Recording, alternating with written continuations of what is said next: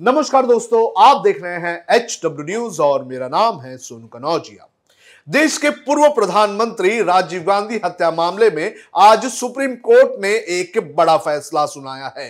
Court ने राजीव गांधी की हत्या के छह दोषियों को रिहा करने के आदेश दे दिए हैं। ये सभी दोषी उम्र कैद की सजा काट रहे थे। इस खबर में मैं आपको बताऊँगा कोर्ट का क्या आदेश है और कैसे राजीव गांधी की हत्या की गई थी और इस पूरे मामले में अब तक क्या क्या हुआ है? लेकिन उसके पहले मैं आपसे अपील करना चाहूँगा कि आप इस वीडियो को बड़े पैमाने पर शेयर करें। इसी साल के मई के महीने में सुप्रीम कोर्ट ने राजीव गांधी हत्या के दोषी पेरारी वलन को रिहा करने का आदेश दिया था।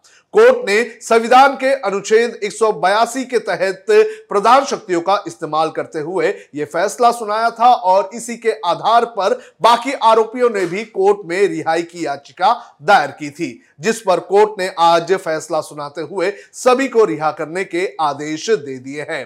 कोर्ट का फैसला उस दिन आया है जब प्रधानमंत्री नरेंद्र मोदी दो दिन के दक्षिण भारत के दौरे पर हैं। कोर्ट ने जिन दोषियों की रिहाई के आदेश दिए हैं, उनमें नलिनी श्रीहर, रॉबर्ट प्याज रविचंद्रन, सुनेथीरा, राजा उर्फ़ संथन, श्रीहरन उर्फ़ मुर्गन और जय कुमार के नाम शामिल हैं। जस्टिस बी आर गवई और जस्टिस बी वी नागरथाना की बेंच ने पेरारी वलन के मामले में जिस तरह से आदेश दिए थे, उसी तरह का आदेश आज भी सुनाया है। राजीव गांधी की 21 मई उन्नीस सौ इक्यानवे को तमिलनाडु के श्री पेरम्बदूर में आत्मघाती हमलावर ने हत्या कर दी थी। राजीव गांधी की हत्या की साजिश लिबरेशन टाइगर्स ऑफ़ तमिल इमल ने रची थी। दरअसल एलटीटीई राजीव गांधी के उस कदम से नाराज़ था, जिसमें उन्होंने श्रीलंका में शांति सेना भेजी थी। उन्नीस में जब लोकसभा चुनाव के प्रचार करने के लिए राजीव गांधी चेन्नई के पास श्री पेरम्बदूर गए थे तो वहाँ एलटीटी की आतंकी धनु ने राजीव को फूलों का हार पहनाने के बाद उनके पैर छुए और झुकते हुए कमर पर बंधे विस्फोटक में ब्लास्ट कर दिया। धमाका इतना ज़बरदस्त था कि कई लोगों के चितड़े उड़ गए।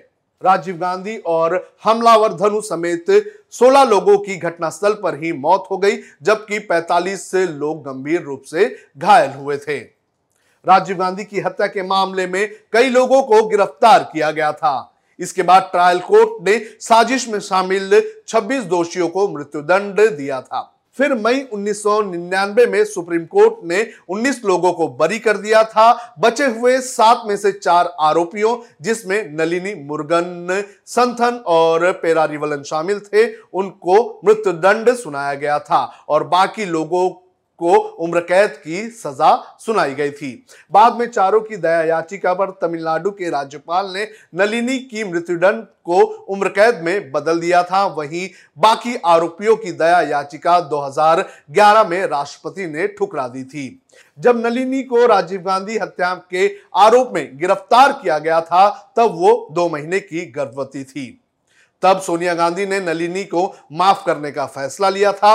उन्होंने कहा था कि नलिनी की गलती की सजा एक ऐसे मासूम को कैसे दी जा सकती है जो दुनिया में अब तक नहीं आया है। वहीं कोर्ट के इस फैसले को लेकर कांग्रेस ने नाराज़गी ज़ाहिर की है। अब बात करते हैं राजीव गांधी की। राजीव गांधी देश के सबसे युवा प्रधानमंत्री थे। उन्नीस में इंदिरा गांधी की हत्या के बाद राजीव गांधी प्रधानमंत्री बने थे। लोकसभा चुनाव में कांग्रेस तीन चौथाई सीटों से जीतने में कामयाब रही थी। उस समय कांग्रेस को 533 में से 414 सीटें मिली थी। राजीव गांधी जब प्रधानमंत्री बने, तब उनकी उम्र महज 40 साल थी। वे देश के सबसे युवा प्रधानमंत्री रहे। उन्होंने अपने कार्यकाल में स्कूलों में कंप्यूटर लगाने की व्यापक योजना बनाई। राजीव गांधी के ही कार्यकाल में जवाहर नवोदय विद्यालय स्थापित हुए। गाँव गाँव तक पीसीओ के ज़रिए टेलीफोन भी पहुँचा था। इस दौरान भ्रष्टाचार के आरोप भी उनके ऊपर लगे। सिख दंगे Bhopal gas tragedy, Shah Bano case Bofors scam काला धन और श्रीलंका नीति को लेकर राजीव गांधी की सरकार की आलोचना हुई। लिहाजा चुनाव में कांग्रेस की हार हुई और वीपी सिंह की सरकार बनी।